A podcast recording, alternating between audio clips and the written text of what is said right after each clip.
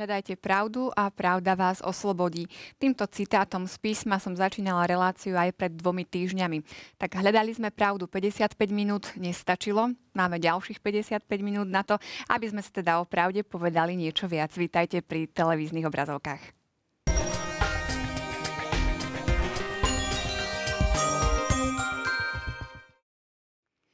Pravdu sme rozoberali v súvislosti s 8. Božím prikázaním s mojimi hostiami, ktorí sú tu aj dnes. Mária Spišiaková a Marek Krošlak. Pekný večer, vítajte. Pekný večer. Tak poďme hneď teda k tej pravde. Už sme o nej hovorili aj minule, možno z takého filozofického pohľadu.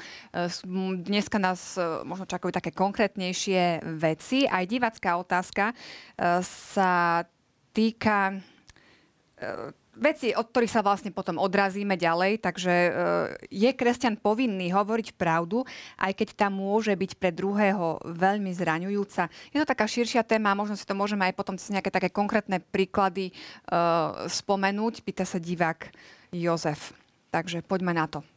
No, budeme asi o tom viacej hovoriť, ale uh, myslím si, že kresťan by sa mal vždy uh, riadiť tým pravidlom, ktoré znova opakujeme, že najdôležitejšia je tá druhá osoba, teda ľudská bytosť, jej dôstojnosť, jej dobro a dobro spoločenstva. To znamená, že aj pri tom, akú pravdu, teda o čom tú pravdu mám vysloviť a či mu ju mám povedať a v akom kontexte to je. Vždy by som mal rozmýšľať, že bude to na niečo dobré, niečo mu to prospeje, je to, je to pre dobro toho blížneho alebo toho spoločenstva lebo to je vlastne tiež, e, ak je môj úmysel dobrý, tak potom ešte aký je, aký je plot, alebo teda výsledok toho povedania pravdy alebo nejakej skutočnosti. To je ďalšie kritérium toho, či ten skutok ako taký je morálne správny a či ho teda človek mal vykonať. Hm, ja by som len tak doplnil, že na tej predchádzajúcej relácii sme to spomínali dosť tak možno aj obširnejšie. Pravda veľmi úzko súvisí s pravou slobodou človeka to znamená, že ak by otázka bola nasmerovaná presne tak, ako bola položená, že či má človek, kresťan, vždy hovoriť pravdu, tak určite odpoveď na takúto otázku by bola áno, pretože skutočná pravda, v tom zmysle, ako sme to rozoberali na tej predchádzajúcej relácii, tak pravda vždy vedie k slobode človeka.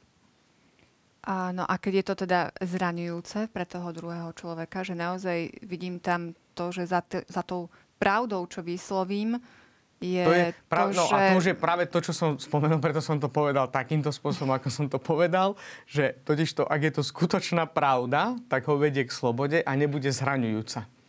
Uh-huh. E, druhá vec je to, že ten môj pohľad na tú konkrétnu pravdu, ktorým potom komunikujem tomu inému konkrétnemu človeku, tak i, buď ten samotný môj pohľad, alebo spôsob komunikácie toho môjho pohľadu na samotný, lebo ja mu nekomunikujem pravdu komunikujem spôsob, môj, môj spôsob vnímania tej objektívnej mm-hmm. skutočnosti. Lebo ja, to sme už spomínali na tej no dobre, tak to relácii. teda upravím. Uh, neviem, čo teraz uh, úplne zopakujem, čo si povedal, lebo už v tomto momente som to zabudla. Ale že má kresťan povedať svoj pohľad na tú danú skutočnosť aj za cenu toho, že je to pre toho druhého zraňujúce? A tomto by sme sa zase vrátili k základnej morálnej teológii a povedali by sme to po taliansky to depende, záleží. Mm-hmm. Pretože budeme to ešte rozoberať trošku neskôr, keď budeme hovoriť o tom, čo je to lož a na základe akých kritérií sa posudzuje závažnosť lži. A to istým spôsobom obrátenie môže fungovať aj pri komunikácii pravdy. To znamená, že nakoľko napríklad tam v katechizme katolíckej cirkvi potom to aj rozoberieme, že keď sa hovorí priamo o lži a môžeme to potom obrátiť pozitívne, že závažnosť lži sa posudzuje na základe toho, akým spôsobom deformuje pravdu, ktorá sa komunikuje, na základe úmyslu, s ktorým koná ten, ktorý tú pravdu komunikuje, na základe škôd, ktoré vznikajú tým, ktorí sú oklamaní ako bezprostredne alebo iným tretím osobám a potom samozrejme aj sekundárnym spôsobom vplývajú okolnosti. Čiže túto ten môj spôsob komunikácie pravdy treba zvážiť. Znamená, že nakoľko tá pravda, alebo ten môj spôsob, ak by sme to boli teda presní, nakoľko ten môj spôsob pochopenia pravdy skutočne slúži tomu druhému, nakoľko je osožná a vhodná komunikácia tohto môjho pohľadu pre toho druhého bližna ak som presvedčený, že práve na základe e, tých zváženia týchto jednotlivých vecí, ktoré som teraz spomenul, nie je vhodná komunikácia môjho pohľadu pravdy, tak ja nemusím mu odkomunikovať a to neznamená, že klamem. Ja by som ešte dodala k tomu, že pravda vás oslobodí. Tá pravda oslobodzuje vtedy, keď ju my príjmeme. Čiže ty, pokiaľ e, by si niekomu akože medzi oči nejak, prskol nejakú pravdu, že je veľký hriešnik, alebo že ja neviem, čo urobil.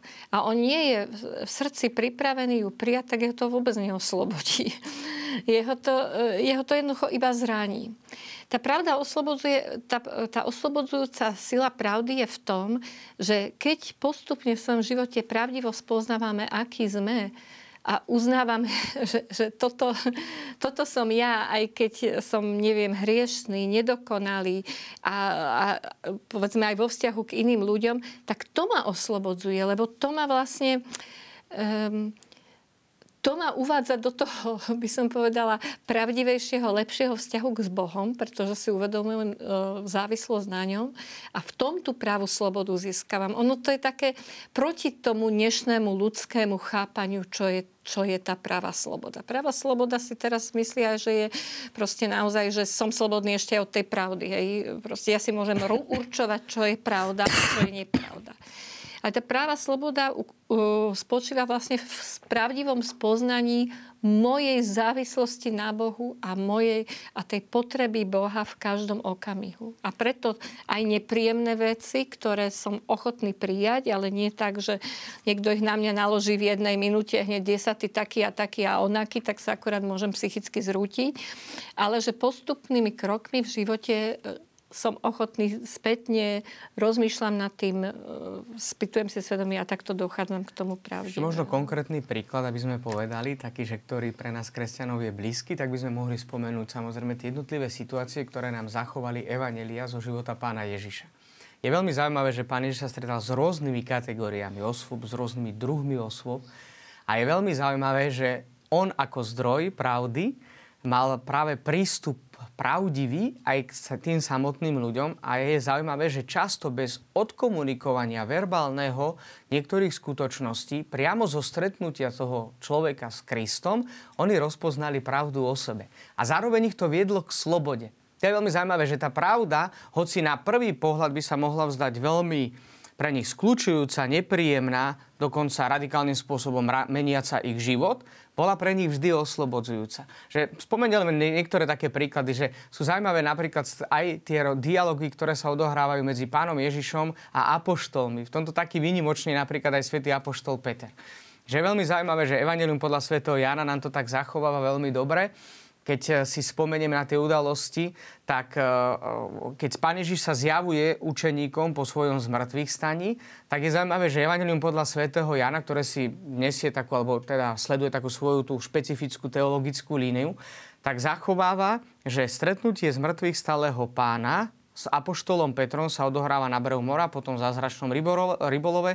A a vieme dobre, že asi, ako, asi si vieme tak predstaviť po, po, to, po tom fiasku, ktoré sa stalo pod krížom, že čas tak prežíval vnútorne apoštol Peter. A pán Ježiš príde za ním a pýta sa ho, Peter, miluješ ma väčšmi ako títo? Že to je veľmi zaujímavé, že, e, že tá, tá komunikácia, ktorá medzi nimi existuje, a akým spôsobom Peter aj progreduje v tom vzťahu, ktorý ho robí stále viac a viac slobodným. A potom máme ešte aj také možno vypuklejšie príklady, máme napríklad stretnutie pána Ježiša so Samaritánkou je zaujímavé, že ona keď sa stretá so zdrojom pravdy a s pravdou ako takou, s Kristom, tak rozpoznáva pravdu o svojom živote a odchádza do svojho mesta, do Samária tam zvestuje Mesiáša, ktorého stretá a nemá problém aj hovoriť o tom, za čo sa určite hambila predtým, hoci asi možno sa tak niekto v tom meste o tom šuškalo a hovorilo, bo to asi všetci vedeli, že akým spôsobom žila. E, vidíme, že tu je práve to, že ak skutočne žijeme pravdivo v tom pravom slova zmysle, to znamená, že žijeme tak, ako spomínal napríklad na predchádzajúcej relácii Maria, že žijeme autenticky, tak týmto spôsobom komunikujeme pravdu verbálne a neverbálne tak, že nezraňuje, ale práve naopak človeka vedie k slobode. Tak aspoň takto diváckej otázke. My sa vlastne k tomu ešte dostaneme e, počas e, celej relácie, keď budeme hovoriť o nejaké iné aspekty tejto pravdy. Poprosím režiu o príspevok e, k dnešnej téme.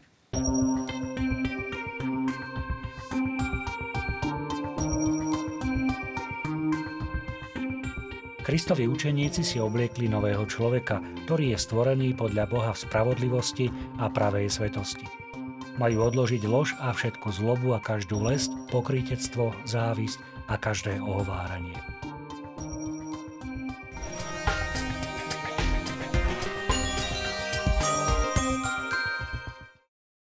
Týmto príspevkom uvádza katechizmus e, konkrétne previnenia proti pravde, Takže uh, skúsme, skúsme uh, konkrétne k tomu, teda Kristovi učeníci si obliekli nového človeka. Aký je ten nový človek, ktorý sa snaží nedostať k tým previneniam voči tej pravde?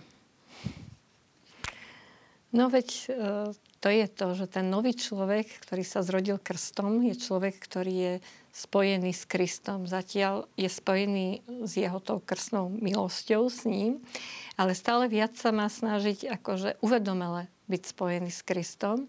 A v tom uvedomelom spojení s Kristom je spojené, s tým je spojené aj to, že sa bude snažiť komunikovať pravdivo. To znamená aj pravdivo hovoriť o druhých, hovoriť k druhým, pravdivo žiť. Že bez toho jednoducho to spojenie s Kristom nie je, nie je také, aké by malo byť, respektíve môže ho, ja, ja som presvedčená, že ten e, život v nepravde a život v klamstve môže to spojenie úplne prerušiť s Kristom. Tak preto je tak kladený dôraz e, aj na, na pravdivosť nášho hmm. života, hovore, hovorenia. Áno, to nakoniec to spomína, tak si vlastne citovala Janka ten bod 2475. Učeníci Krista si obliekli nového človeka, ktorý je stvorený podľa Boha v spravodlivosti a pravej svetosti. Majú odložiť lož a všetku zlobu a každú les, pokrytectvo, závis a každé uvarenie. Čiže tam vlastne Sveté písmo menuje potom, aké sú dôsledky toho, ak človek nežije v pravde. To znamená, že žije vo lži. No a možno niekedy pre pochopenie toho, že čo znamená žiť v pravde a prečo pravda a úprimné hľadanie pravdy vedie k autentickej slobode, môžeme niekedy my vnímať aj z toho negatívneho uhla pohľadu, hovorí to aj samotný pán Ježiš v Evangeliu, že keď upozorňuje učeníkov na to, aby si dávali pozor na klamstvo, lebo hovorí, že teda nie, nie učeníkov, ale keď je v diskusii so zákonníkmi a s predstaviteľmi židovského národa, tak im hovorí veľmi jasne, že kto je otcom lži, tak je práve ten Boží nepriateľ. To znamená diabol. Ten, ktorý klame od počiatku. A dokonca je tam taký zaujímavý výrok, že ak by sme to mohli povedať tak nejak ľudsky, že ak hovorí diabol niečo sám zo seba, tak hovorí vždy lož. On je otcom lži. To je práve ten antagonizmus, ktorý existuje medzi Bohom a diablom, že vždy je to ten opak a on, lebo od počiatku klame. Oklamal prarodičov, tak ako to máme v knihe Genesis. A potom klame stále a chce uvádzať do klamstva, lebo vedie, že klamstvo vedie, e, teda on vie, že klamstvo vedie k neslobode a práve naopak žitie pravdy e, vedie k samotnej slobode. Poďme ku konkrétnym previneniam, trošku si e, povedzme k tomu viac. Katechizmus teda ponúka v ďalšom bode falošné svedectvo alebo krivú prísahu, čiže o čo ide? My sme tu už aj spomínali e, prísahy a teda či e, kresťan môže prisahať alebo nemôže, alebo v akých, v akých situáciách môže. A krivá prísaha alebo falošné svedectvo je vlastne to, keď ja síce prisahám napríklad pred súdom alebo pre niekým iným, ale samozrejme už vopred viem, že buď e, to, čo chcem potvrdiť tou prísahou, nie je pravda, alebo prisahám, že niečo dodržím a už zároveň viem, že to nedodržím. Že tú, tú dohodu, v ktorej, v ktorej teda tú prísahu skladám, nedodržím. A falošné svedectvo, ja myslím, tiež každý, e, či už teda je smutné ak z reality, alebo z nejakých filmov pozná. Jednoducho, keď uh, idem svedčiť v nejakej veci, že zámerne popisujem inak tú skutočnosť, ako som ju videl alebo zažil aby som poškodil alebo v prospech niekoho iného a poškodil, poškodil osobu v neprospech, ktorej teda svedčím. V tom bode vlastne 2476 aj e, katechizmus hovorí veľmi jasne, že čo to znamená to nejaké falošné svedectvo alebo krivá prísaha. Je to tvrdenie, ktoré je v rozpore s pravdou. No a ak sa vyjadri verejne, nadobúta ešte osobitnú závažnosť. To znamená, že tam prihľadáme práve na to, čo vždy pri každom jednom skutku morálke prihľadáme na úmysel, s ktorým ten konkrétny človek koná a potom samozrejme aj na dôsledky, ktoré z toho vyplývajú pre konkrétne dotknuté alebo iné tretie osoby. Práve z tohto dôvodu pred súdom sa stáva falošným svedectvom, ak sa koná pod prísahou, ide o krivú prísahu, No a vo všeobecnosti, aby to bolo také zrejme, my sme to spomenuli ešte úplne na začiatku, keď sme začali vo všeobecnosti hovoriť o prikázaniach, tak sme rozlišovali takúto subjektívnu a objektívnu polohu a samotného hriechu. A teraz tu sa dotýkame práve toho negatívneho, teda samotných hriechov, ktoré môžu byť proti pravde a žitiu pravde alebo komunikácii pravdy. Tak sme spomenuli, že všetky tie prikázania, 10, Božieho, 10 eh, Božích prikázaní, ktoré sú formulované negatívnou normo, eh, formou, tak konštitujú matériu ťažkého hriechu. To znamená, že tu ide o závažné veci. Nejde tu o nejaké, keby sme to tak ľudsky mali rozlišiť, nejde o ľahké hriechy, ale previnenia proti pravde, proti pravdovravnosti, komunikácii pravdy, vždy konštitujú závažnú matériu ťažkého hriechu. Čiže na toto musíme dávať veľmi veľký pozor práve z tohto dôvodu. Takéto správanie prispievajú buď k odsúdeniu nevinného, alebo k ospravedlneniu vinníka, alebo k zvýšeniu trestu, do ktorého obšalovaný upadol. A preto pokračuje katechizmus, vážne ohrozujú vykonávanie spravodlivosti a správnosť vynesené, rozsudku vyneseného sudcami. Znamená, že ak sa človek dopúšťa práve takýchto vecí, či už v súkromnom, živote alebo aj verejnom, tak ako to spomína katechizmus, tak vždy ide skutočne o veľmi závažné prehrešenie sa proti spravodlivosti, ale aj proti láske. A to znamená, že tie samotné skutky sú konštituované ako matéria ťažkého hriechu. A keď je niekto donútený z akýchkoľvek e, dôvodov k takémuto konaniu? Je donútený? Áno. No, že ako? nejakými výhražkami, alebo čo keď nebudeš takto svedčiť, tak ti No tak samozrejme tá morálna vína predovšetkým padá na toho, kto takýmto spôsobom sa vyhráža. To je samozrejme. A potom je to to už potom, ale to už sú veľmi také náročné mm-hmm. veci. Ale možno je dobre si to rozobrať, pretože niekto napriek tej situácii závažnej, niekto povie, že ak je človek skutočne čistý, tak nikdy nie je vydierateľný. Ja by som to celkom v tomto netvrdil až v takom slova zmysle, lebo uh, no, vy dve ste obidve matky, tak to viete veľmi ľahko. No, ak by vám uniesli dieťa, a zrazu e, dajú podmienku života toho dieťaťa, krivé svedectvo na súde, no tam, tam je to veľmi ťa, náročné z toho ľudského uhla pohľadu, že takéto situácie riešiť. Ale takýto jeden konkrétny príklad sa posudzuje naozaj veľmi ťažko, lebo do toho za, za, zapadá ešte to, že ako ten človek žil predtým, ako sa dostal do tej situácie, keď má vydávať to svedectvo. Čiže tam je veľmi veľa takých otázok, ktoré by bolo treba najskôr poznať, aby sme vôbec došli k takému tomu takému, by sme to nazvali, že skutočne, že čo najobjektívnejšiemu stanovisku, na základe ktorého by sa to dalo posúdiť. Keď by sme nikdy neboli postavení tak. do ja, takej ak situácie. Teda môžem, e, mne sa zdá, že možno, e, ale teraz to možno zle vysvetlím. E, Marek, keď povie slovo matéria, že to je matéria hriechu, tak to je vlastne len ten predmet, ten skutok tak, ako tak, tak, taký. Tak, áno. Ale posudzovanie toho, tej prisúditeľnosti toho hriechu tomu človeku, to je iná vec. Aha. Lebo tá matéria tu je, ten skutok tu je, ale teraz je tam ešte ten úmysel a to, či slobodne a dobrovoľne. Takže aby si naši diváci Aha. uvedomili, že keď hovorí o matérii, je to len tá náplň, ale to nie je ešte o tom, že každý, kto klame, má hneď ťažký hriech. Mm. To len na vysvetlenie. Áno, áno, áno, samozrejme. Ja som preto hneď na začiatku tak povedal, že sme rozlišovali úplne v úvode, mm. že objektívna, subjektívnu skutočnosť. Áno. Poďme ďalej. Rešpektovanie dobrého mena osôb. E, tam je teda nerozvážne posudzovanie, ohováranie, osočovanie. Tak poďme trošku aj k tomuto, lebo sú to naozaj také veci, ktoré možno si ani neuvedomujeme, že, že sú to teda previnenia voči, voči pravde a že teda má to teda závažnosť toho hriechu, nerozvážne posudzovanie. E, čo to je? No, je to tu veľmi pekne ako napísané, tak by som doporučovala divákom, aby si to aj prečítali v bode 2477 že nerozvážne posudzovanie e, je to, keď niekto hoci aj mlčky bez dostatočného podkladu pripúšťa ako pravdivú nejakú morálnu chybu blížneho. Čo je tu vlastne kľúčové? Že dostatočného podkladu. Keby sme sa zamysleli nad nami samými, ktorí koľkokrát pozeráme e, v správach, nejaké výroky našich politikov alebo niečo o našich celebritách a hneď, čo všetko sa ti v mysli vynorí. Ten taký a taký a onaký a určite skorumpovaný a určite prepojený k čomu z toho máš reálne dostatočný podklad. Isté, e, nemusíme tu pod tým rozumieť e, taký, e, taký dôkazový materiál, ako sa rozumie na súde. To znamená, že ja nemusím mať k tomu, aby som o niekom predpokladal, nemôžem povedať, že to dokázal, že je nejaký mravne skorumpovaný, nemusím mať ešte e, všetky listiny, ktoré on e, podpísal, alebo nemusím vidieť, jak mu niekto dáva úplatok, lebo ten dostatočný podklad, to je aj treba z minulá skúsenosť s tým s človekom.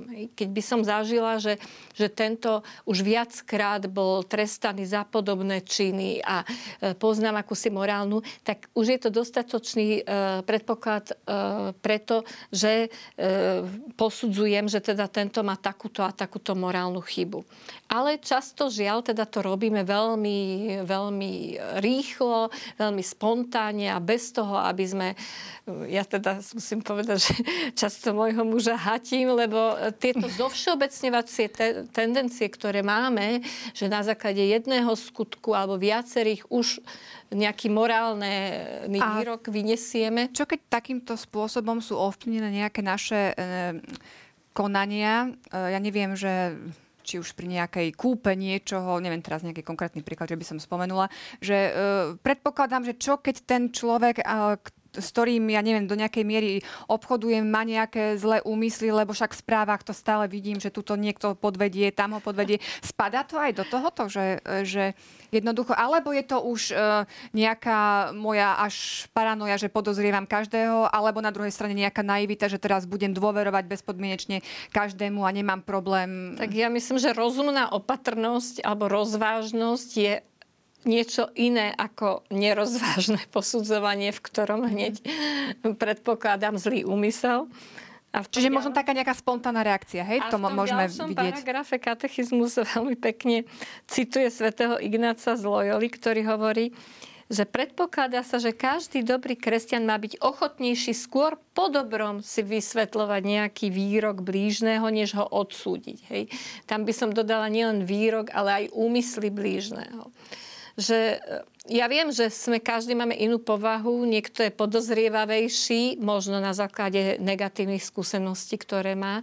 A niektorí sme taký viac dôverujeme ľuďom ale e, naozaj možno, že tak v sebe zvážiť, že či tá moja nedôvera v tomto konkrétnom prípade, keď nemám žiadnu skúsenosť s tým obchodníkom, že, nie, že poviem, všetci obchodníci, všetci e, autopredajcovia v, v týchto v bazároch sú podvodníci a určite mi chcú predať auto, ktoré má pretočený tachometer. No tak to už by bolo asi trošku prísilné, prísilné e, predsudok alebo nerozvážne posudzovanie, e, ktoré, ktoré by bolo mm. na škodu aj mne Hej. nakoniec. Tak ako to spomenula Mária, ono ten citát aj pokračuje, dokonca svätý Ignác to ešte tak viac vysvetľuje, že ak si ho nejako, teda ten výrok, nemôže vysvetliť po dobrom, nech sa ho opýta, ako ho chápe. To znamená, že využil všetky možnosti, ako po dobrom využiť, teda vysvetliť ten výrok a ak ho chápe nesprávne, nech ho láskavo opraví. A ak to nestačí, nech hľada všetky vhodné prostriedky, aby blížny výrok správne pochopil a tak sa zachránil pred omylom. Čiže je tu v podstate jedna z takých najvážnejších povinností nás, kresťanov, predpokladať dobré úmysly. A toto by mala byť taká sonda do, ná, do nášho svedomia, že ak niečo vidíme, ak niečo počujeme, že akým spôsobom k tomu zaujímame postup že vo všeobecnosti iste, ako spomenula Mária, môžu byť situácie práve na základe skutočnosti, ktoré sme prežili a máme takúto konkrétnu skúsenosť, že môžeme tam byť istým spôsobom opatrní. Ale tento základný náhľad, taká tá, tak to nazývame, nie, že základná impostácia nášho kresťanského života by mala byť, že by sme mali predpokladať dobré úmysly. To znamená, že v každej jednej situácii, ktorá aj na prvý pohľad by sa mohla javiť veľmi negatívne, my kresťania by sme mali predpokladať dobré úmysly. Obávam sa, že to tak nie je. To musím teda žiaľ, takto, teda aj na základe skúsenosti, ktorú mám, musím skonštatovať, že to tak nie je. A tomto, tomto je to veľká naozaj hlboká sonda do svedomia nás, kresťanov, do všetkých našich kresťanských katolických komunít, že sa to často deje úplne opačne. A vieme dobre, že často práve toto vydávanie svedectva o pravde jedným z veľkých handicapov aj pri samotnej evangelizácii. Že vieme to, vieme to dobre, že akým spôsobom, že často sa vytvárajú akoby až, až určité geta tých jednotlivých takých kresťanských alebo katolických skupín, ktoré potom nikoho do seba nepustia a, a oni akoby boli tými vlastníkmi pravdy a na základe svojho pochopenia posudzujú tých iných a ešte jak majú ľahko sa o tom rozprávať. Mal taký krásny príklad, to robieval svätý Filip Néry, ak chcel niekomu vysvetliť, čo to znamená, však dostaneme sa k tomu potom aj k ohováraniu, osočovaniu alebo k tomu nesp- ne- ne- nerozvážnemu posudzovaniu. On to vždy robil, že zobral v rece plné peria a keď fúkal vietor, tak ho otvoril. A, a toto je posudzovanie, ohováranie, osočovanie. Dajte to teraz do poriadku. Skúste zozbierať všetko to perie. To už sa nedá. Že my vytvárame, a práve napríklad aj tým nepredpokladaním dobrých úmyslov, to je pre pochopenie tiež, že ako nás pravda vedie k slobode. Ak my ich nepredpokladáme, tak nás to veľmi uzatvára pred tými ostatnými. Čiže nás to robí úplne neslobodnými. Lebo takýmto spôsobom potom aj ja nejakým spôsobom aplikujem na seba presne to, čo predpokladám u iného. Čiže sú ľudia potom veľmi opatrní, extrémne upodozrievaví a dávajú si, a môžem to spraviť, aby niečo o mne nepovedali. A to sú hrozné veci. To má strašné dôsledky pre život človeka. Poďme teda k tomu ohováraniu, osočovaniu. E, čo to teda konkrétne je, respektíve aký je medzi tým rozdiel? Tiež to pekne katechizmus v tom bode 2477 rozlišuje. Doteraz som teda to netušila ani až ako to je. Ohováranie, kto bez objektívne platného dôvodu odhaluje chyby a previnenia blížneho osobám, ktoré o nich nevedia. Čiže to je v prípade, že tie chyby naozaj ten človek má. Naozaj má nejaké morálne prehriešky. Ale čo je vlastne na tom zlé, že ja to tým druhým vytrubujem, ako sa povie, rozprávam im to bez toho, aby, aby to malo nejaký e, pozitívny zmysel. Bez toho. To znamená, že ak ja prídem rodičovi dieťaťa, ktoré e, v škole bije druhých alebo nejak ubližuje, povedať, že viete čo, ale vaše dieťa sa správa tak a tak, tak ja ho neohováram. Ja som prišla zdieľiť túto informáciu, povedať s cieľom, aby oni mohli e, zasiahnuť, aby to dieťa mohli vychovať. Alebo e, podobne, keď v nejakom prípade prídem povedať, ja neviem, príbuznému toho a toho. Ale ak o tých zlých, zlých vlastnostiach alebo chybách alebo previniach druhých rozprávam len tak, aby ste sa pobavili, aký ten je zlý, alebo aby, aby ste sa pohoršili na ním, tak vtedy to je to ohováranie, ktoré nemá nejaký dobrý cieľ a teda je ani dobrý úmysel, e, s ktorým to konám, pretože... že ak sa tam dáva, že ja som to niekedy tak mnohí povedia, že ja som to len skonštatoval o tom druhom. No práve to. No, že zále, z akého dôvodu to skonštatoval len tak o tom, však ten, ten človek určite není len mm. taký. Lebo vo väčšine prípadov, keď sa začne ohovárať, tak nikto nehovorí, málo kto teda by som vo všeobecnosti povedal, hovorí o nejakých pozitívnych veciach.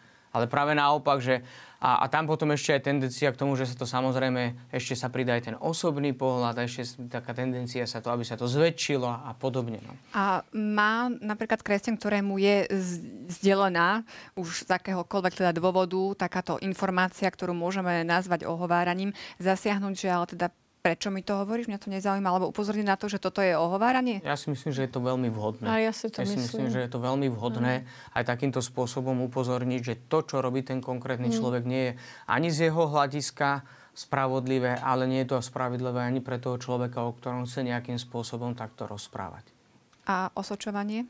No práve ten rozdiel medzi ohováraním a osočovaním je ten, že v ohováranie sa týka síce pravdivej informácie v jadre, ale použité úplne nesprávne, to osočovanie je, že aj tá samotná informácia je nepravdivá. To znamená, že ja osočujem vtedy, keď tvrdím o druhom niečo, čo nie je pravda. Čiže si úplne vymyslím nejakú zlú vlastnosť alebo nejaký zlý skutok, ktorý urobil a ten teda šírim ďalej. A obidvo, obidvoj, alebo teda dokonca aj s tým nerozvážnym posudzovaním, všetky tieto hriechy, tieto previnenia vlastne poškodzujú nielen dobré meno toho človeka, ale vlastne ho, ho urážujú, znehodnocujú ho v očiach druhých a tým pádom sú Čiže vlastne vo všeobecnosti môžeme proti... povedať, že či je to nerozvážne posudzovanie, ohováranie, osočovanie, sú závažným previnením sa proti spravodlivosti a láske, a to znamená, že e, objektívne sú naozaj... A ťažko tam nájsť nejaký úmysel, ktorý by zjednodušil tú matériu závažnosti samotného hriechu. Čiže vo všeobecnosti sú ťažkým hriechom. Možno, že to nerozvážne posudzovanie, že to si niekedy ako ten človek neuvedomuje, že ano. to je taký, taký náš podvedomý zvyk, že ani už, to ale teraz sme to už podrobne rozobrali, naši televízni diváci to počuli, už to poznajú a tak, to, teda, ale to už pri, vieme, čo práve to, to poznanie pravdy vedie k slobode. No predstavme si, ale teraz to je také, že áno, niektorí sa teraz láknú, že bože, však ja to robím stále. Sa láknú, že aj ohováram, niekedy aj osočujem. A teraz je práve skutočnosť, že dajme si to teraz do tej osobnej roviny, ako ľahko by sa nám žilo, keby nebolo na tomto svete ohovárania a osočovania a mne, ako by sa ľahko žilo, a zároveň aj v tej spoločenskej rovine, aká väčšia dôvera by existovala medzi ľuďmi navzájom, ako by to malo nádherné dôsledky pre náš každodenný život. Poďme ďalej k ďalším previneniam. Nie, že by toho nebolo dosť, ale teda prejdime si to. Je to pre, komplet, pre kompletnosť celej tejto témy. Uh, lichotenie, pochlebovanie, povolnosť. No je to zaujímavé, že nie len to, keď e, negatívne hovorím o druhom, ale niekedy, keď aj pozitívne o ňom hovorím, alebo mu hovorím a vychvalujem ho, aj to môže byť hriechom. No tu zase uh, sa teda uh, hovorí v tom uh, v bode 2480, že to preto lichotenie, pochlebovanie alebo povolnosť povzbudzuje a utvrdzuje druhého v jeho zlých skutkoch a v jeho skazenom správaní. Čiže e, mali by sme rozlišiť, že to nie je také lichotenie, ako keď mi manžel povie, že no dneska dobre vyzeráš. v prípade, že nechce za to dobrý obed. Ale jednoducho chce ma len potešiť, chce mi, e, chce mi urobiť radosť, že si všimol, že mám niečo nové na sebe. Tak to e, nie je to lichotenie, lebo... Takže môžu manželia lichotiť svojim manželkám. Môžu lichotiť. Aby sa teda... s úmyslom, akým ktorým konajú.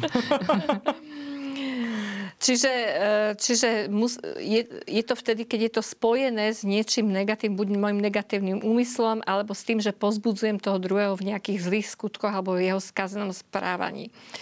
Túžba preukázať službu alebo pra, priateľstvo neospravedlňujú dvojakosť v, v reči. To znamená, že um, ja myslím, že tam sa myslí aj také lichotenie, kedy ja si to v skutočnosti nemyslím, ale iba to hovorím. Mm. Ano, že, ano, to je práve že ja tak, nepra- Že nepravdivo, e, jednoducho, že myslím si, že no tá dneska teda e, fakt sa zriadila. Poviem, ja aj ty dneska tak pekne vyzeráš. Áno, že, že, že A to tam, sú ešte také že veci, z ktorých sa akože na usmejeme a, Áno, ale ako, môžu to byť nič také vážne, ale môžu byť aj vážnejšie veci. Môžu byť veci, vážnejšie veci v našom živote. V ktorom teda e, to pochlebovanie sa napríklad v, v zamestnaní šéf šéfovi, e, nejaké zaliečanie sa preto, aby som napríklad dosiahol nejaký postup a teraz e, tým samozrejme môžem poškodiť nejakého svojho kolegu a nepoviem e, povedzme pravdu, keď ten šéf je nejaký nemorálny, ale mu vo všetkom len pritakávam, len preto, aby som ja bol ten dobrý, ktorý z toho získa nejaký benefit. Tak to, toto si myslím, že spadá do, to, do, tohto, ano, do tohto ano. paragrafu. To, to je práve to, že je to falšovanie tej pravdy. A, mhm. alebo spôsob falšovania komunikácie pravdy. Práve v tom je celá tá logika toho, prečo sú tieto veci nie, nie správne, že vždy je tam nejaký taký ten rozpor, ako to spomínala aj Mária, že ja si jednu vec myslím, alebo aj viem a druhú vec nejakým spôsobom konám, alebo potom samozrejme aj to, že to také ako spomenula, že napríklad voči šéfovi, že taká tá, tá neúprimnosť. E, samozrejme, tiež musíme ale rozlišiť v tom, že ja môžem odkomunikovať tú pravdu, to neznamená, že to budem arogantný. E, to tiež neznamená, že ja ju komunikujem vždy vtedy, keď som, ja neviem, vulgárny alebo neslušný mm. alebo nejakým spôsobom arogantný, tak to, to, ja môžem byť arogantný a pritom môžem pochlebovať. To, to, to, to, to treba tieto veci ako dobre rozlišiť, že čo je nejaká emotívna a vonkajšia stránka a s tým úmyslom, s ktorým konám a spôsobom, ktorým konám komunikáciu tej pravdy alebo teda lži, klamstva. Uh, aj chvastanie alebo vystatovanie je tiež previnením proti 8. Božiemu prikázaniu. Tak skúsme tiež v krátkosti to trošku rozobrať. No zase e, to chvastanie, vystatovanie. My niekedy e, trošku tak ako mm, kresťanstvo je známe tým, že preferuje ako pokoru a takú skromnosť, že, že, nič, že radšej budem na seba všetko zlé hovoriť a nič dobré. Ale to nie je tá pravá pokora, lebo tá pokora je pravda. A zase naopak, keď e, príliš e, by som preceňoval svoje schopnosti a svoje zážitky a vychádzal sa, aký som ja, okolko som lepší, lebo väčšinou to chvastanie, pri tom chvastaní ide o to, že chcem tým druhým dokázať, že oni sú horší ako ja alebo menej toho zažili, alebo sú menej schopní. Čiže e, už to samé slovo alebo ten skutok v takomto prevedení znamená, že nejak znevažujem toho druhého v tom, v tom je to previnenie nielen proti, to niekedy sa tak povie, že proti pravde, no tak sa povie, no tak čo to je pravda, proti nejakej imaginárnej pravde. Ale to nie je pra, pravde po pra, proti pravde ako nejakej idei pravdy. Je to proti Bohu, samozrejme, ako pravde, ale je to aj proti tomu blížnemu, ktorý... Čiže tam je dôležitý ten, ten vzťah, hej? Že... Ten vzťah medzi pravdou a tou skutočnosťou, alebo tým človekom, no, alebo Bohom. asi aj možno vždy. povedať, že to chvástanie predovšetkým vždy vyplýva z pýchy tam je asi pôvod. Tak ono, každý hriech má svoj pôvod pých, ale v tomto teda by sme ten koren našli veľmi tak priamo. No a potom s tým úzko súvisí to, čo hovorí aj ten bod 2481 o ironii, ktorá má za cieľ znevažiť niekoho tým, že zlomyselne zosmiešňuje niektorú črtu jeho správania. Že o všeobecnosti samozrejme, že tiež treba tam rozlišiť to, že niekedy tak ako ironia medzi takými blízkymi osobami, ktoré sa poznajú, mm-hmm. tak uh, tam to asi nie je nejak, nejako, nejakým spôsobom na škodu a neznevažuje ani nezraňuje toho druhého človeka. Ale tam môže byť takým tým základným kritériom, že, lebo napríklad sú asi aj povahy ľudí, že ktoré sú tak nejak mm-hmm. ako prirodzene, sú viac možno takí ironickí, ale vedia byť ironickí aj na seba. Čiže tam stále platí mm-hmm. taká tá základná norma, ktorú povedal pán Ježiš, že to, čo nechcete, aby iní robili vám, nerobte ani vy im. To znamená to zlaté pravidlo mm-hmm. morálneho života. No, lebo vo všeobecnosti, že keď hovoríme ako o, o tej irónii, ako o hriechu, právo v tomto slova zmysle bodu katechizmu 2481, tak tam vo všeobecnosti to tak veľmi citlivo vnímame, že ľudia, ktorí sú naozaj v tomto zmysle ironickí, a prejavujú tú iróniu voči iným osobám, tak sú zároveň veľmi citliví na seba, keď je niekto voči ním ironický. A že tam niekedy, lebo naozaj, že ak je to, lebo však často sú také tie situácie, mm. že kedy sa používa irónia a, a nikto sa neurazí a naozaj tie dotknuté osoby sa práve, že ich to skôr možno inšpiruje a pozbudí, zasmejú sa na tom a sa vytvorí ešte dobrá nálada. Ale práve ten človek, ktorý to robí, tak vie byť ironický aj na seba a vie prijať aj ironickú poznámku zo strany neho, ale nie v tomto slova zmysle hriechu ako manipulácie práve s tou pravdou. A treba takto napríklad pozrieť aj na karikatúry. Presne som chcela povedať, že vlastne aj karikatúra, no. aj ironia niekedy práve, že môžu byť takým prostriedkom a vhodnejším prostriedkom na upozornenie na niektoré chyby toho druhého. Vtedy, keď ten človek je vlastne, e, vie to prijať, tak vlastne e, s vypichnutím nejakej vlastnosti alebo, alebo nejakej črty, tak ja keď, som, keď naozaj žijem v pravde, tak si uznám, aha, tak ten teraz trafil do čierneho. Alebo si zoberme církev alebo svätého Otca, o ktorom sme tu už hovorili, že celá knižka karikatúr o ňom vyšla. Ja si nemyslím, že on sa nač- nebol, nebol by ich dal vydať, keby sa nad tým iba pohoršoval alebo považoval by to za zlé. Že jednoducho e, E, naozaj tá karikatúra alebo tá ir- irónia, taká, taká vtipná irónia, čiže nadsacka by som to možno nazvala, je niekedy takým dobrým takým šťuknutím, že, že aha, pozor, toto, toto je vám treba s kresťanom vlastné, že tuto mávate s nejakým transparentom a kde robíte.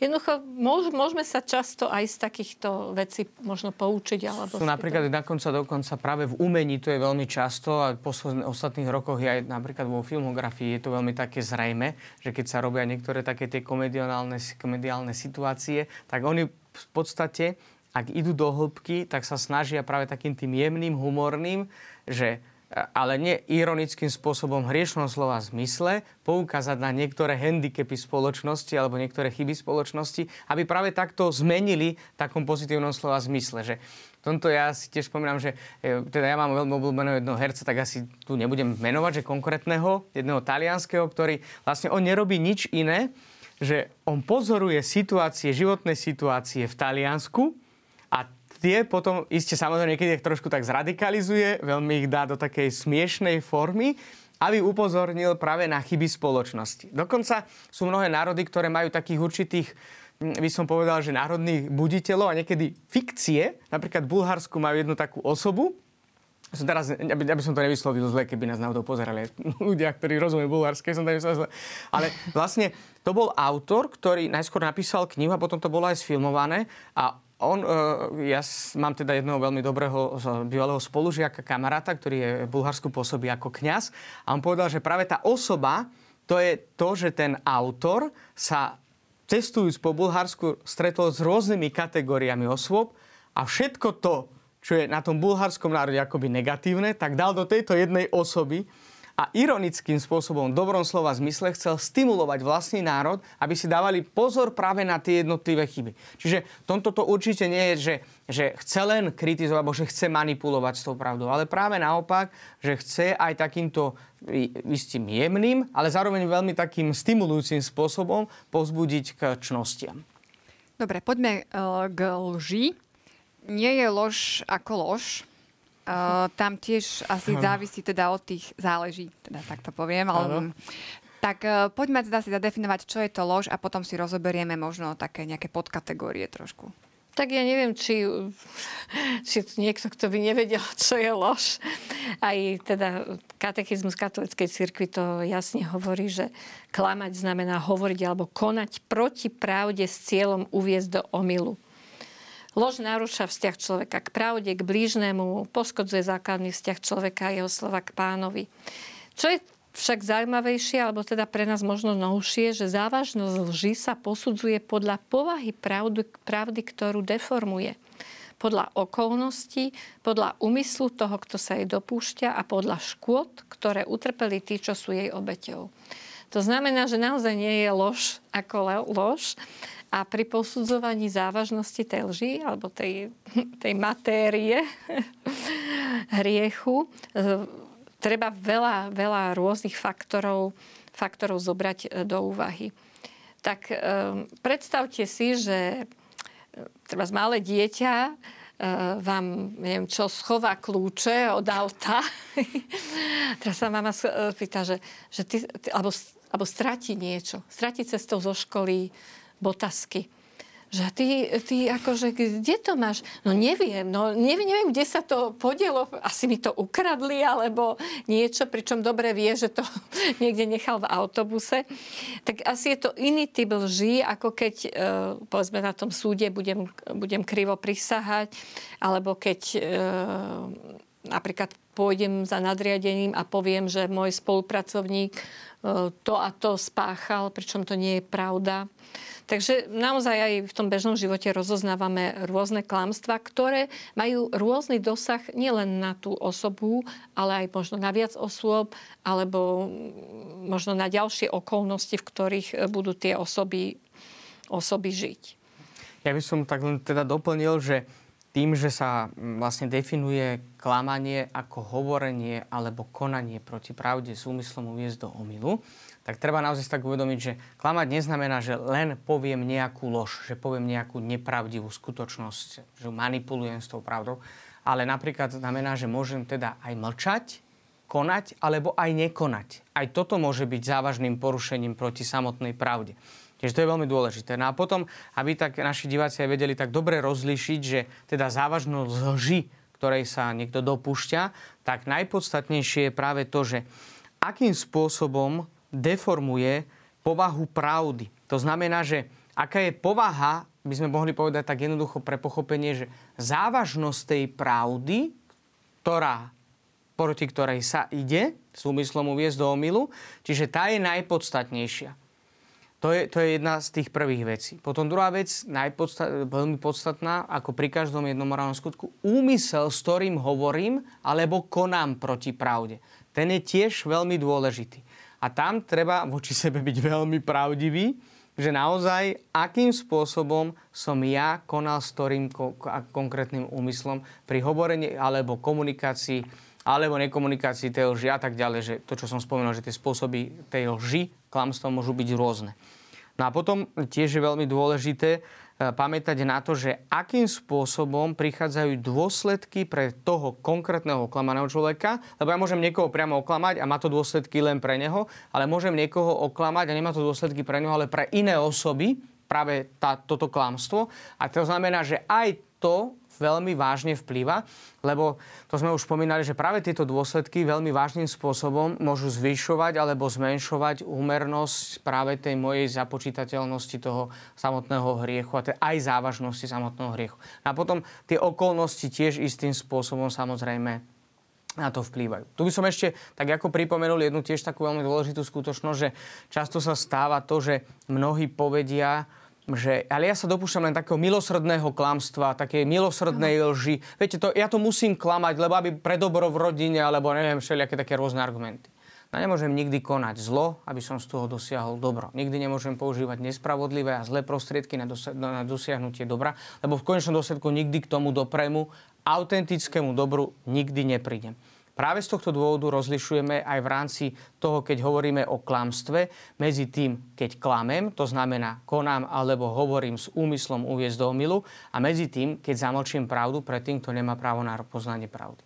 Skúsme si ale tú milostrednú lož napríklad aplikovať na situáciu, že e, máme pacienta, ktorý je naozaj ťažko chorý a teraz ako mu, dajme tomu, zdeliť, teda zdeliť mu tú jeho vážnu diagnózu, aby sa mu prípadne e, nepohoršilo z toho, alebo teda zhorší sa mu ten psychický stav ešte k tomu všetkému, alebo teda použiť, dajme tomu, tú milosrdnú lož. E, skúsme to dať na, taký, ano, na takýto prípad, konkrétne, aby sme si to vedeli, no, že naozaj rade, hraničná ano, nejaká ano, situácia. Tak, v prvom rade, ja by som jednu vec takú povedal, takú veľmi zaujímavú, že vo všeobecnosti predpokladáme opäť, že ten človek bude na túto informáciu reagovať negatívne.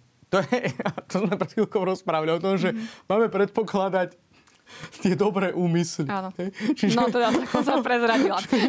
no, ale, ale podľa mňa je to ako, tak to je bežné, to je normálne zaužívané. Ale toto si treba tak uvedomiť, že ja keď poviem človeku pravdu, tak neznamená, že ja vždy musím mať ten pocit alebo nejaký taký ten postoj, že on na to bude reagovať negatívne. Že môžem skôr myslieť to, že on bude reagovať pozitívne na pravdu, ktorú mu komunikujem.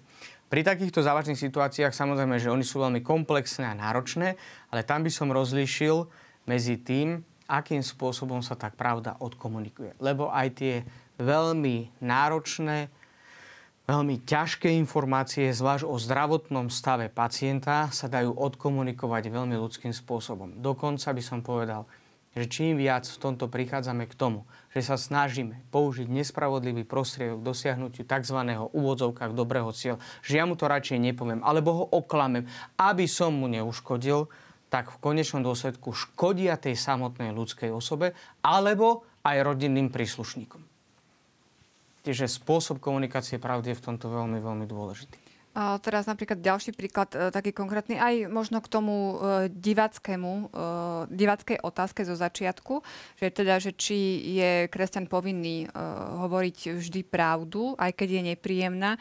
Napríklad, ja neviem, skúsme si v prípade, ja neviem, manželstva, manžel sa dopustí nejakej nevery, má je povinný to, ako je to taká trošku situácia, akože no. E, v rámci pravdy, akože odkomunikovať to uh, manželke, ako chcem tú vyhrotenosť, ako tam ano, ano, na to ano. poukázať, mm. neviem teraz nejaký lepší príklad uh, vymyslieť, že uh, odkomunikovať to manželke uh, tú pravdu, že áno, stalo sa toto, keď je ako, no zase predpokladám, Závisí, nejakú negatívnu naozaj, reakciu, ale naozaj, že sa zničí ten, ten vzťah.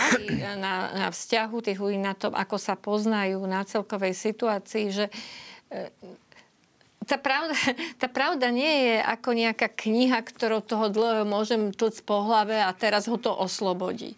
To, to, to jednoducho tak nefunguje. Uh,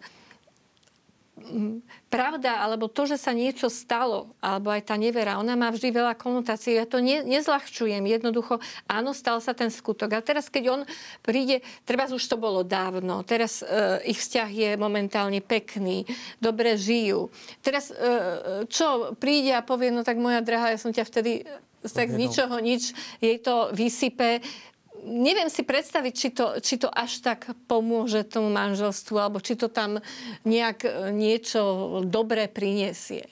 Môže byť, že bude taká situácia, že naozaj budú nejak prehlbovať svoj vzťah a povedia si, že, že tak akože chceme byť, si vše, povedať aj také, každý má nejaké malé tajomstvá, hej, malé alebo väčšie. A chceme ísť do hĺbky a tu pred Bohom a tak a vtedy to povie. Čiže taká citlivosť v tom, že, že kedy áno, kedy nie, veľmi, do, keď, ak už pozná toho svojho partnera a tak ďalej, to nie je zase to, že, že nerozvážne posudzujem, že bude mm. reagovať tak a tak, ale ja ho už veľmi dobre poznám, aký je, ako by zara, aký bol prchký alebo prchká, hej, ako by to veľmi ťažko znášala, alebo si veľmi pod ja by som si teda ani, nie som žiadny duchovný vodca, ale ani ako duchovný otca by som si nedovolila tak jednoznačne povedať, že či áno alebo nie. Tam to či, treba asi individuálnym spôsobom samozrejme to rozlišiť, tak, to je jasné. Ale ešte, aby som sa dotkol ešte jednej takej podstatnej veci, keď sme hovorili napríklad o tých prípadoch, že keď už sa niekto dopustí nejakej hm, lži, mm. takže čo s tým potom?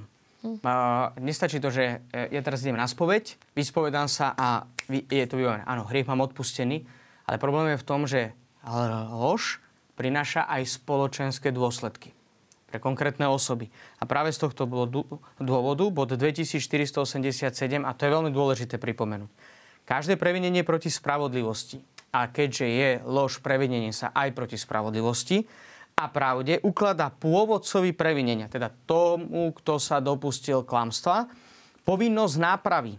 A to aj vtedy, keď sa mu odpustilo. Keď nie je možné napraviť krivdu verejne, treba to urobiť tajne. Ak toho, kto utrpel škodu, nemožno odškodniť priamo, treba mu dať v mene lásky morálne zadozučinenie. Táto povinnosť sa vzťahuje aj na priestupky proti dobrému menu blížneho. Toto je veľmi dôležité pre ohováranie. Že ja niekoho ohováram, osočujem a potom idem na spoveď a vybavené. A, ale ja som rozhodil to perie, ak dohoda naspäť, ja som to spravil a ja by som to mal dať do poriadku. To sú veľmi vážne veci. A toto, toto morálne a, nie, a niekedy aj materiálne odškodnenie sa má ohodnotiť podľa veľkosti spôsobenej škody. Zavezuje vo svedomí. Toto sú veľmi vážne veci. Že naozaj si treba uvedomiť, že s týmito hriechmi sú spojené určité dôsledky aj pre spoločenský, niekedy aj materiálny, morálny život konkrétnych osôb alebo aj spoločenstva osôb. A keď človek ide skutočne k pravému pokaniu, tak má sa v maximálnej miere snažiť aby dal tieto veci do poriadku. Dal veci do pôvodného stavu. Nie len vrátil, ale dal veci do pôvodného stavu. Čiže práve z tohto dôvodu je lepšie sa vyhnúť ohováraniu, posudzovaniu, osočovaniu, ale aj klamstvu, lebo tam sa tie dôsledky naozaj práve často až veľmi dlhodobo a veľmi, niekedy až veľmi fatálne. No ja by som chcela ešte dodať e, k paragrafu 2486, ktorý ma teda zaujal kde sa píše, že lož je skutočným násilím spáchaným na blížnym, na blížnom, pretože zasahuje ho v jeho schopnosti poznania, ktorá je podmienkou každého úsudku a každého rozhodnutia. Napadlo ma, keď sme hovorili o tých rôznych lža, lžiach jednej závažnejšej a druhej menej, že napríklad e, taká lož, keď niekto e, ako proti životu, keď niekto napríklad by učil alebo vysvetloval druhým, že napríklad eutanázia alebo nejaké e, vlastne nie je zabitím, alebo potrat nie je hm. zabitím, hmm. že ty prekrúcaš e, pravdivosť toho a tak, tak to vysvetľuje, že to má vyzerať e, ako pravdivé, že, že to teda nie je zabitie a pritom je to zabitie. Tak to je veľmi vážna, veľmi vážna lož a ona vlastne ovplyvní, či už v tej výchove alebo v, v nejakej spoločnosti, v ktorej sa komunikuje, potom schopnosť rozhodovania, schopnosť poznania toho, tej pravdy, že čo je teda pravda, čo je proti životu a čo nie a schopnosť rozhodovať sa v tej danej situácii toho človeka. Lebo keď bude vychovávaný v tom, že napríklad potrat nie je vražda, tak to mladé dievča dospeje a pre ňu, pre ňu to nebude žiadny problém. Čiže takéto klamanie vo veciach týchto vážnych e, morálnych úsudkoch, ktoré sa pred, pre, prenáša, alebo teda na druhých ľudí, môže mať naozaj fatálne dôsledky. A tam potom je naozaj tá povinnosť nápravy, o ktorej Marek hovoril, vôbec nie je taká jednoduchá, lebo tá lož sa tak rozšíri do tej spoločnosti, že aby som teraz zvrátil naspäť to, čo som tou lžou veľkou ako spôsobil, môže byť naozaj veľmi náročné. Tak nevyčerpali sme ani týchto 55 minút, e, teda celú tému. celú tému pravdy. Takže budeme pokračovať aj na budúce. Ja vám ďakujem, teším sa teda o dva týždne. Aj na vás, milí televízni diváci. Verím, že budete pri tom, ako budeme pokračovať v 8. Božom prikázaní. Pekný večer, dovidenia. thank you